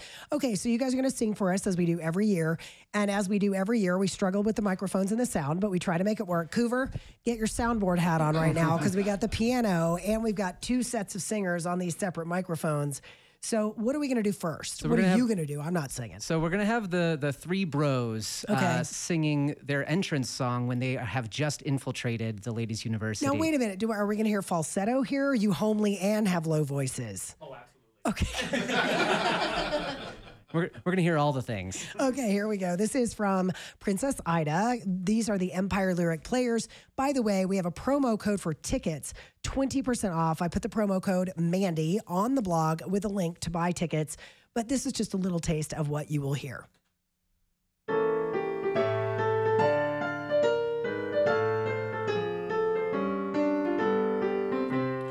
Gently, gently, evidently, we are safe so far. After sailing fence and paling, here at last we are. In this college, useful knowledge everywhere one finds, and already growing steady, we've enlarged our minds. We've learned the prickly cactus has the power to attract us when we fall. When we fall. That nothing man unsettles more the bed of stinging nettles, short or tall. Short or tall.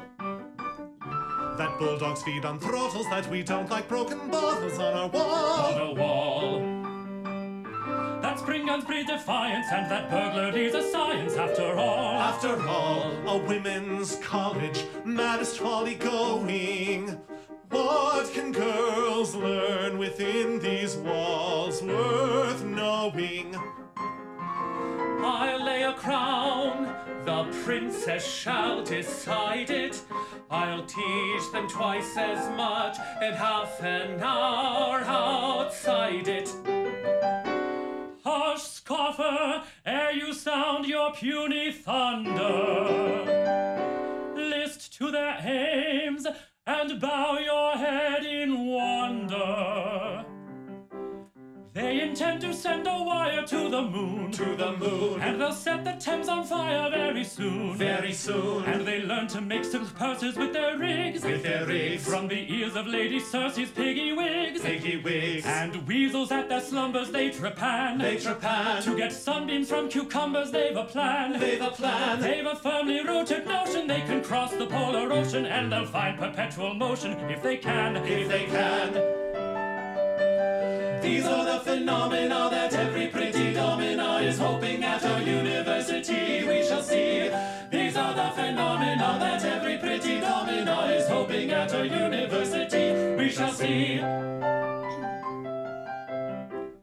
As for fashion, they'll forswear it, so they say. So they say. And the circle, they will square it some fine day. Some fine day. And the fact is that they're teaching pigs to fly. To fly. And the king they'll be impeaching by and by. By and by. Each newly joined aspirant to the clan. To the clan. Must repudiate the tyrant known as man. Known as man. They flaunt at him and flout him, and they do not care about him, and they're going to do without him if they can. If they can. These are the phenomena that every pretty domina is hoping at our university we shall see. These are the phenomena that every pretty domina is hoping at our university we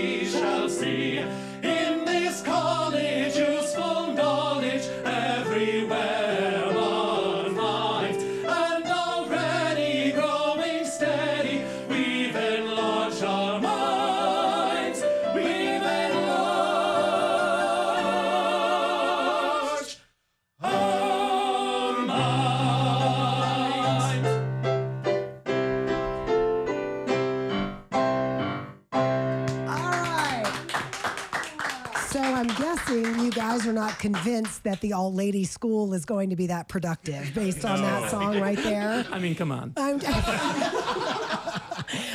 that was fantastic. And if that's indicative of the rest of the show, it's obviously going to be very much a, a he, she, pull, pu- push, pull type situation. 100%. Yeah. It's Now- a battle of the sexes. Did you guys choose this because of the times we live in, or did you? How did you choose this particular show? This show is not very often done, and it's not often done partly because of these these themes. Uh, in fact, it's actually written so that the women don't come off quite as well as the men. Of course. And I mean, so, it was so the you, you're not gonna 1800s, you're not gonna be see this done very very often. Um, we happen to devote ourselves to doing all of them in kind of a rotation, and so this is the this is the year that it came up in rotation, and we decided to take a crack at it and see if we could put a an interesting spin on it. Well, you know, and I like I said, it feels very timely. I mean, I Mhm, did just it go to the Taylor Swift concert, which is all about girl power. Girl power. Okay, so um, that was pretty much all girl power. Uh, Mhm. so this is just the flip side of that. Now, what is the next song that we have, Megan and AJ? So this one is actually um, it- it's it's the women's response. It's sung by um, the professor Lady Psyche, and it's. I'm um, sorry, that name just makes me, the name makes me laugh because so much is implied by that. And I find it interesting that Lady Psyche is the one that wants to soften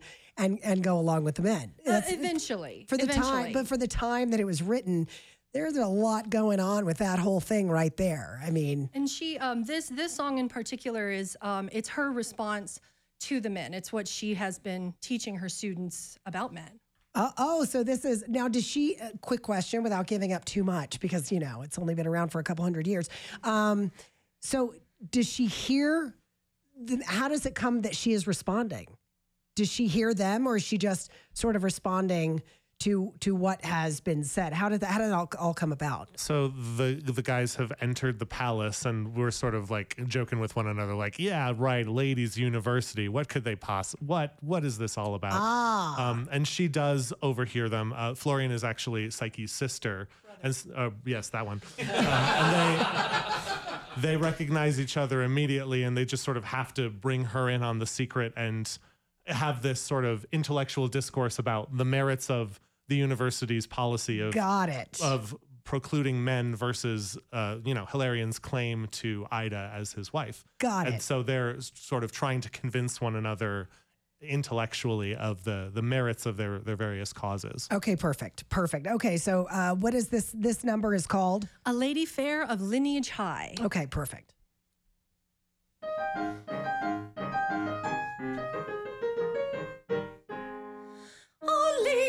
Fair of lineage high was loved by an ape in the days gone by. The maid was radiant as the sun. The ape was a most unsightly one. The ape was a most unsightly one. So it would not do. The scheme fell through. For the maid, when his love took formal shape, expressed such terror at his monstrous error that he stammered an apology and made his escape. The picture of a disconcerted ape.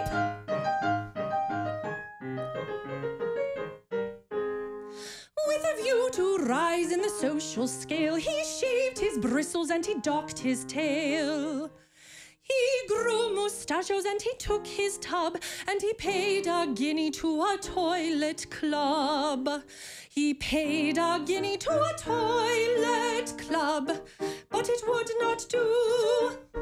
The scheme fell through, for the maid was beauty's fairest queen with golden tresses like a real princess's,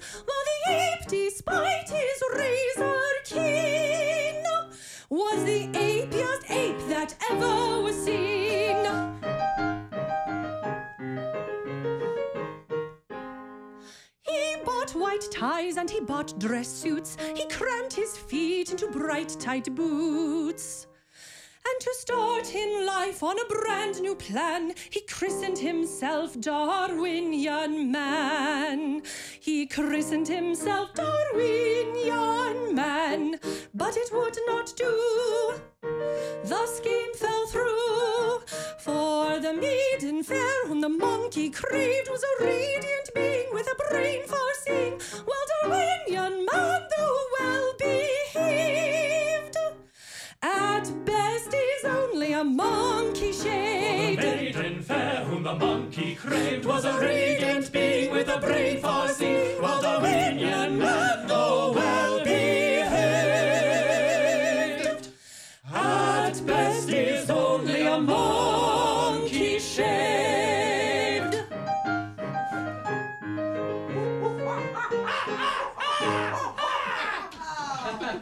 guys, I love this show. I haven't even seen it, and I love this show.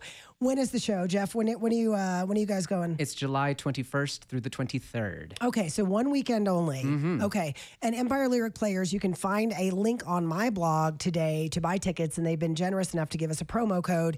You can get 20% off your ticket purchase by using the promo code Mandy, and that's all caps, we think. All caps and select radio ad when you're checking out. Oh, I didn't put that on the blog. I got to fix that. sorry. Select that's okay. Select radio ad, and you can get twenty percent off, guys. This is this is going to be just a really fun show, and I know that you will all. What do you say when someone is doing an operetta? Does it break a leg still, or is Toy it toy. Toi toi. Wait, what is toi toi? I think we've talked about this before, and I still don't remember. You're spitting over their shoulder, and that is granting them good luck. Wait, wait, what? We just what's- came out of about that? COVID. You should not be spitting over anyone's shoulder. That's why we say it. and okay, toi toi. it. Oh, okay, good. That's a good point. Uh, thank you guys so much for coming in. Really appreciate you. And and uh, every year, it's always it's it's just fun to know that there are people like you who are dedicated to keeping this art form alive because not many places perform Gilbert and Sullivan. They just don't. So, cats off and, and kudos and toi toi to all of you.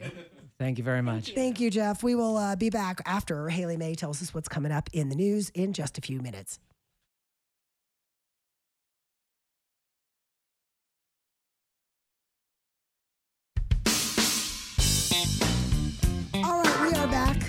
Ryan Schuiling and I will not be singing like that because I, loved that. I did too. I love them. They come in every year. That show sounds really fun. yes. Really fun. So, uh, again, put a link when um, you go to the blog today and to get 20% off your ticket, just hit radio. What did you say? Radio code? Dang it. I didn't write it down. Dang it. Um, but there's a promo code area, radio. So put radio and then put Mandy. Mandy's the code you want to put in there, and we'll figure it out. Get you twenty percent off. Are you following the SAG after after a strike?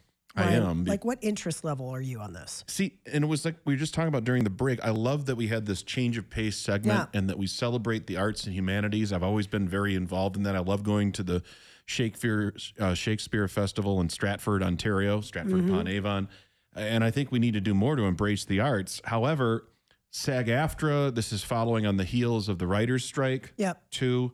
And I I know their concerns, and we've talked about them on this show with the AI and how is that going to manipulate images, voice, likeness, etc. And I heard Fran Drescher's complaints. It's just it's so difficult to make the average American care about the fate of an actor who's making millions of dollars. You know what I mean? That is exactly right. Yeah. Because what we focus on are the stars, right? Yes. But the stars make up a fraction, Fraction. of the entire industry. Very good point. So it's really easy to focus on the stars. And and uh, George Clooney made, made a statement about the strike and how you know actors aren't paid enough and just got roasted. People are like, "Oh yeah, why don't you try working at a grocery store, George Clooney?" And they talk about how much money you don't make. But here's something interesting: Barry Diller has been in the media. He's the former head of Paramount, the former head of 20th Century Fox CEO. He now is with the conglomerate IAC. He was on Face the Nation yesterday. He suggested that Hollywood's top earning actors and executives take a 25% ha- haircut on their pay because it has gotten so distorted and the mm-hmm. industry and and let's be real the industry is not in, on solid footing right now because they are facing competition from so many different platforms right? right. i mean even tiktok and youtube are eating away at the traditional media model. So he's got a point that the industry itself is not as healthy as it should be. But listen to this. This is his quote mm-hmm. He said, everybody's probably overpaid at the top end.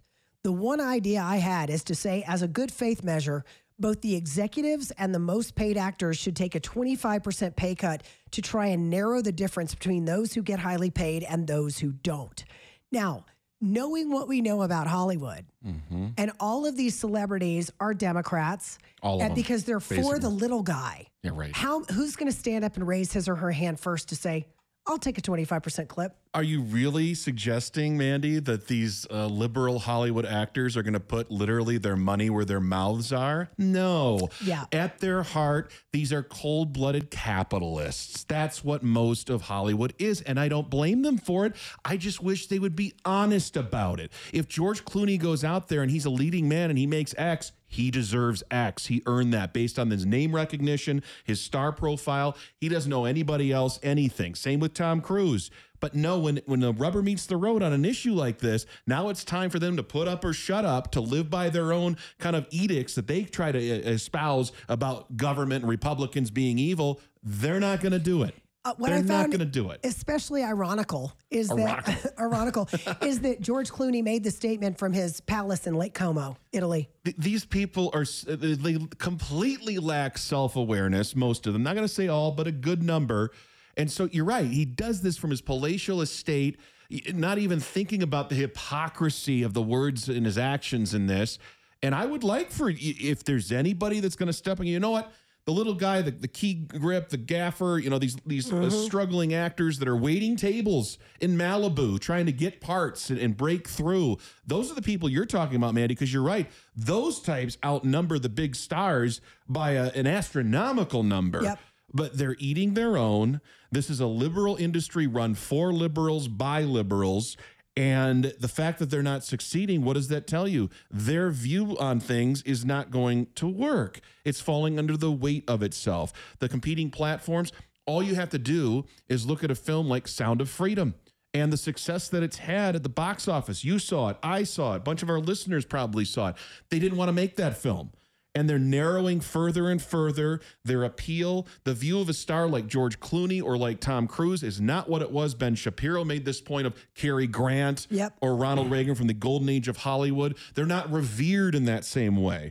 People don't look at them the same way. There's not going to be the same level of loyalty or sympathy to them because we know they're successful. And again, I don't begrudge them that. But wait a minute. Also, you just mentioned kind of the the glory days of of um, you know the the golden golden you know golden time of of, of movies. Mm-hmm. But they also did not make the kind of money that these actors are making now, really right? I mean, they're, didn't, they're, no. no, they, they were part of the studio system. They were all under contract. They didn't get residuals. They didn't get the back end deals. No. They didn't get producer credits. They didn't get the stuff that they're getting now. And can you give me my audio um, on my computer, please, Coover? Because I want to play this. This is Sean Gunn, who most recently has been seen in uh, Guardians of the Galaxy. Just listen to. He is on the picket line. Listen to what he had to say to Bob Iger, who literally has taken the Marie Antoinette stance, like let them eat cake. you know, that's really how he's come across. But this is what Sean Gunn had to say to Bob Iger. I think that when Bob Iger talks about uh, what a shame it is, he needs to uh, remember that in 1980, um, CEOs like him made 30 times what the worker, what their lowest worker was making. Now Bob Iger makes 400 times what his low, lowest worker is, and I think that's a shame, Bob. And maybe you should take a look in the mirror and, and what, ask yourself, why is that? And not only why is that, is it okay? Is it morally okay? Is it ethically okay that you make that much more than your lowest worker? And if so, why? Why is that okay? If your response is that that's just the way business is done now, that's just the way corporations work now, well, that sucks and that makes you a person if that's your answer. You know, there's a lot going on in this. Yeah. But we are reaching a tipping point in society because CEO pay has now gone well beyond the, to the point he's making. CEO pay has has gone up astronomically across the board with a few exceptions. And it certainly outstrips the gains that are made by the by the workers. And this is how you get to either the rise of unions again, where we see unions gaining strength because they start to point those numbers out, or a revolution, right? I mean, this hmm. is this is how, how the you know revolutions get started. So that point that he's making, like how can you justify 400 times what your lowest paid worker? I think it's a valid question, and Bob Iger and other CEOs should have to answer it. And here's the thing: you may have a valid answer you may be able to say, look, I'm the guy who's up at night, every single night, not sleeping, trying to figure out how to run this company and keeping us go going in a ditch. That's what my job is. My job never stops. You clock out when you work at Disney World. I don't get to clock out. I am on 24 7. You could make that argument, but is it 400 times argument worth it? You see what I'm saying? I mean, it's a good point. It goes to this texter's point says old adage in life you don't get what you deserve you get what you negotiate Yep. uh, that is exactly correct and true and you can't continue the old ways of doing things if you're SAG-AFTRA if you're uh, the writers that are on strike things are changing and you adapt or die. We had to do it here in radio. We don't just rely now on our terrestrial over the air signal for our success, the ratings, etc. We had to go digital. We have to put podcasts out there. Mandy does her blog. You have to find ways to reach people in the ways that they're consuming information. And that applies to entertainment as well. People are now subscribing to streamer serv- uh, services like Mhm. Hulu, like Netflix, like Amazon Prime. I'm a subscriber to all three. I predicted this, I will say, for a college project I was doing back in the 90s that we would have a la carte media consumption, that you weren't going to be a subscriber to a cable company, that those things are going to be broken up. That is advantage consumer. So that's what they have to be thinking about here is how do we reach our fans, the consumers of this, and how do we appeal to them? I'm talking from the, the writers, the actors, the screen, everybody on that side of the equation, not the executives, because how do you present value in what you do? Well, the, the problem is, is that it's the executives who are making the decision on what gets greenlit and what what doesn't. You know what I'm saying? True. And all they're looking for is what they perceive to be safe money. They don't want to spend three hundred million dollars on Mission Impossible Part One and and not make the money back, and yet they're allowing a subpar product to go up there and and assuming that the people are just going to keep coming. But to your point.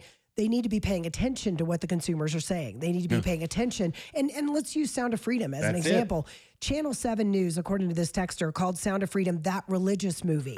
There's literally one line in the movie where he says, God's children are not for sale. Right. And there's like three Bible verses in the whole movie. That's it. So for them to call it a religious movie says to me they haven't seen it. They have alienated, I'm talking about Hollywood as the overarching they there.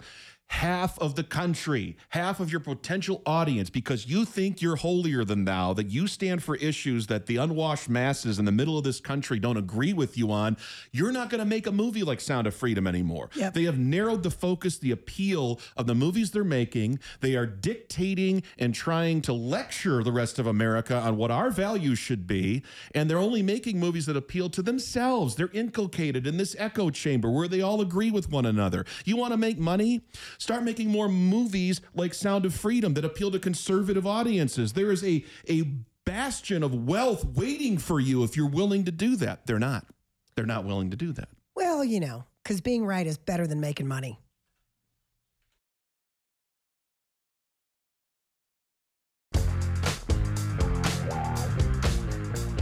We are back. Ryan Schuiling sitting in with me until, uh, well, until tomorrow, actually. Uh, Krista Kafer in tomorrow. Got a rotating cast of characters this week as I continue to True. recover from vocal cord surgery. I feel like I've done a good job today steaming. A lot of I mean, steaming. a lot of steaming today. A lot of See how salad eating. Dewy my skin looks. I mean, it's amazing. You look great. Yeah, thank you so much for that. I have some really funny videos on the blog today that I forgot to kind of point out. One of them I kind of want to do. And it's these kids sitting down and they have one of those hose sprayers that, that has a bunch of different settings. I happen to have one at home. And they call it jet roulette. They sit down and they say, okay, give me four. And the guy goes click, click, click, click. And then they spray them in the face with whatever the jet roulette says. Why would you agree to this? It sounds like your options are bad and worse. Like, Well, no, if Oh, you I got if you get if you get shower, that's like pleasant, you know. It you just don't want yeah. you don't want like center. Let's you know gonna drill a hole through your skull. I, but some of those settings, I think you could. yeah, yeah. I I uh, I water my plants every day on my deck, Uh-huh. and Jinx, my dog, she has to have some water out of the hose. Like it just has to, or there's gonna be trouble. Well, I get it because Jinx is like, hey, am I not one of your plants too?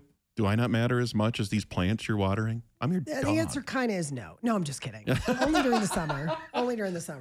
Oh, okay. But I have to put it on dribble so she doesn't make a huge mess. Yeah. yeah. Anyway, now it's time for the most exciting segment on the radio of its kind. Oh, I know this one. Of the No, day no. First yell in the world. in the world. Of the day. Of the there day. you go.